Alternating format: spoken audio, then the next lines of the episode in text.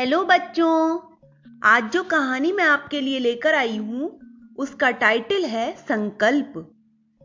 अभय अपने भाई बहनों में सबसे बड़ा था। उसके माता पिता उसे बड़ा स्नेह करते थे। उनकी इच्छा थी कि उनका बेटा योग्य बने, गुणवान बने, उसे निरंतर अच्छी बातें सिखाते रहते। अभय भी माता पिता का कहना मानता, उनको प्रसन्न रखने के लिए अच्छे अच्छे काम करता। अच्छे गुणों को अपनाता। पर अभय के बहुत सारे अच्छे गुण भी उसके एक दुर्गुण से फीके पड़ जाते।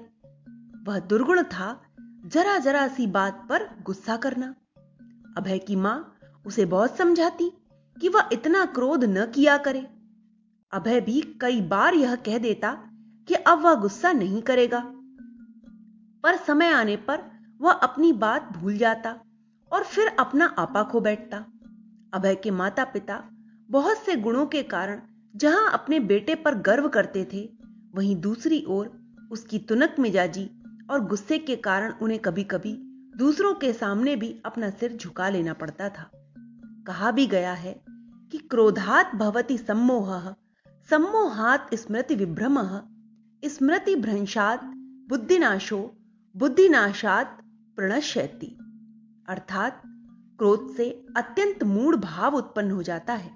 मूड भाव से स्मृति में भ्रम हो जाता है और स्मृति में भ्रम हो जाने से बुद्धि अर्थात ज्ञान शक्ति का नाश हो जाता है और बुद्धि का नाश होने से मनुष्य अपनी स्थिति से गिर जाता है। एक बार अभय का जन्मदिन था। घर मेहमानों से खचाखच भरा था। अभय को खूब सारे उपहार दिए जा रहे थे। बच्चे गाना सुना रहे थे। बड़ा ही प्रसन्नता भरा वातावरण था। सहसा ही किसी चीज़ के गिरने की ध्वनि हुई और इसके साथ ही सबका ध्यान अभय के थप्पड़ और एक बच्चे के ज़ोर ज़ोर से रोने की आवाज़ ने आकर्षित कर लिया।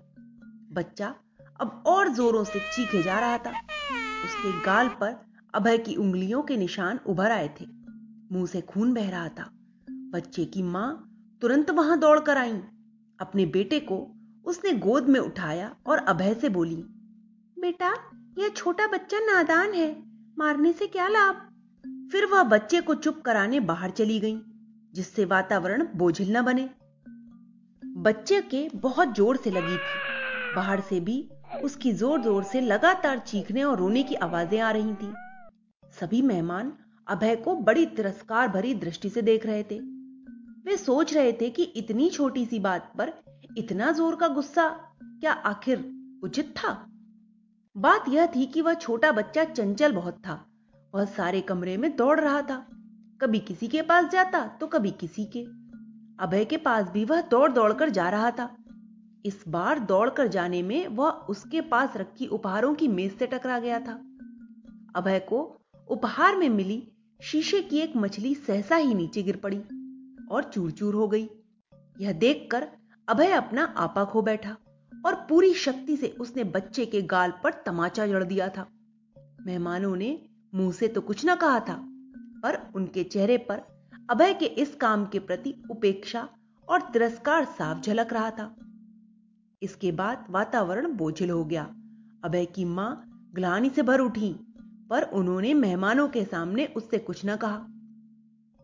मेहमानों के चले जाने पर अभय की माँ ने उसे समझाते हुए कहा बेटा, इतना क्रोध न किया करो। तुम समझते नहीं, आज तुम्हारे गुस्से के कारण मुझे और तुम्हारे पिताजी को कितना लज्जित होना पड़ा है। यह सुनते ही अभय तुनक कर बोला, और उस बच्चे ने जो इतना गलत काम किया था, उससे कुछ ना बोला गया? डेढ़ साल का नादान बच्चा था, क्या कहती मैं उससे? माँ बोली, अभय तेज आवाज़ में बोला, तुम्हें तो बस हर समय हर काम में मेरी ही गलती दिखाई देती है।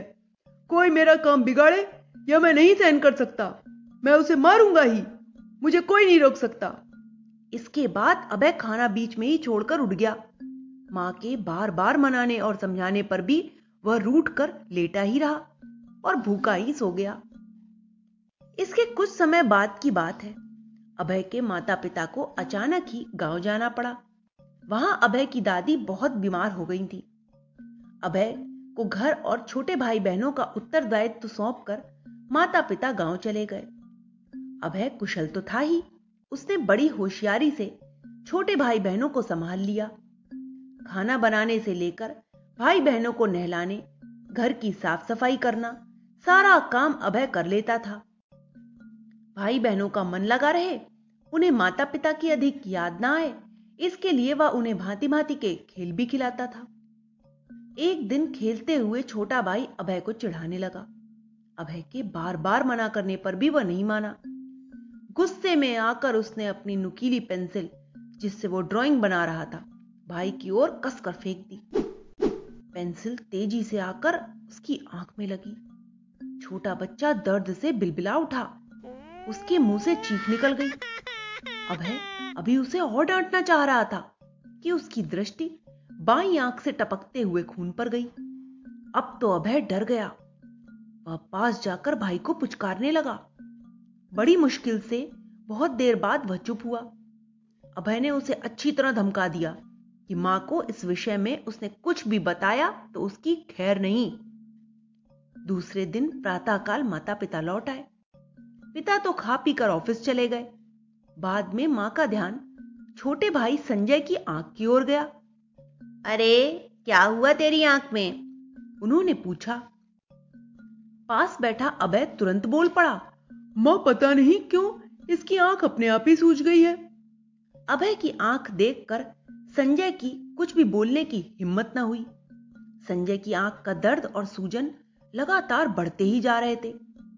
इसलिए माँ उसे लेकर डॉक्टर के पास गई। पूरी तरह आँख को देखने जांचने के बाद डॉक्टर बोले, इसमें तो ज़रूर कुछ लगा है। क्या लगा है पूरी बात बताइए। जिससे मैं ठीक ठीक इलाज कर सकूँ। देखो बच्चे तुम्हारी आँख की पुतली में भी घाव हो चुका है। बस यूँ समझ लो कि यदि तुमने अभी भी सच्ची बात नहीं बताई तो तुम्हारी आँख फिर कभी ठीक नहीं होगी। फिर तुम एक आँख से ही देखा करोगे। डॉक्टर ने सही बात बता दी तो संजय ने डरते हुए पूरी बात कह दी। ओह तभी मैं सोच रहा था।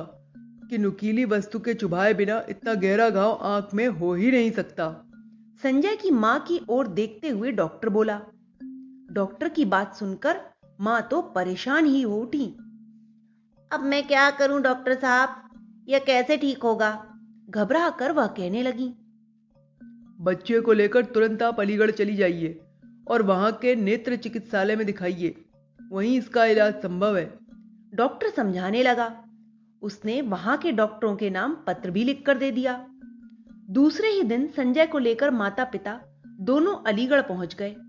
आँख देखकर डॉक्टर ने कहा आपने आने में देर कर दी है फिर भी हम प्रयास करेंगे। पुतली में बहुत गहरे घाव हो गए हैं ऑपरेशन ही करना पड़ेगा। संजय को अस्पताल में भर्ती करा दिया गया। डेढ़ महीने वह वहाँ रहा। थोड़े थोड़े दिनों में उसकी आँख के तीन ऑपरेशन किए गए। आँख की रोशनी तो वापस आ गई थी, पर संजय को हमेशा के लिए चश्मा लगाना पड़ गया। अभय को तनिक भी उम्मीद न थी कि उसका क्रोध दुष्परिणाम इतना बड़ा सामने लेकर आएगा। भाई की स्थिति के लिए वह स्वयं को जिम्मेदार समझ रहा था। वह सोच रहा था कि माता पिता उसे खूब डांटेंगे। डांटना भी चाहिए। कितनी बड़ी भूल की है उसने, वह मनी मन कह रहा था। घर लौटने के बाद भी न तो संजय ने और ना ही माता पिता ने अभय से कुछ भी कहा। हाँ, माँ ने उससे बोलना ज़रूर कम कर दिया था। अभय को बड़ी आत्मग्लानी होती। चश्मा लगाकर भी संजय को आँख में कुछ भेड़ापन सा लगता था। अभय जब भी उसे देखता, मन ही मन यही सोचता, ओह, मेरे ही कारण मेरे सुंदर भाई की आँख खराब हो गई। मन ही मन वह बड़ा दुखी रहता। उसने संकल्प किया कि अब कभी भी गुस्सा नहीं करेगा। गुस्से में तोड़ फोड़ और मारपीट नहीं करेगा। जब भी ऐसा घटना घटती है, उसे गुस्सा आने को होता है तो वह तुरंत वहाँ से हटकर अकेले ही जा बैठता। अपने आप को वह ज़ोर ज़ोर से बोलकर समझाता, तुम्हें गुस्सा नहीं करना है। गुस्से से बहुत हानि होती है। तुम्हें तो अच्छा लड़का बनना है। गुस्सा कम होने पर वह बाहर आकर फिर सबके साथ इस प्रकार हंसने, बोलने लगता, जैसे कुछ हुआ ही ना हो। इस प्रकार धीरे धीरे अभ्यास और लगन से अभय की गुस्सा करने की आदत छूट गई। जिस आदत को हम सच्चे मन से बदलने की प्रतिज्ञा कर लेते हैं, वह निश्चित ही बदल जाती है। अभय अब घर बाहर सभी का स्नेही पात्र बन गया है। सभी की दृष्टि में वह एक गुणवान और हसमुख बालक है। तो बच्चों, इस कहानी से हमें यही शिक्षा मिलती है कि हमें कभी भी अति का क्रोध नहीं करना चाहिए, क्योंकि क्रोध करने से दूसरों के साथ अपना भी नुकसान ही होता है। Okay bye.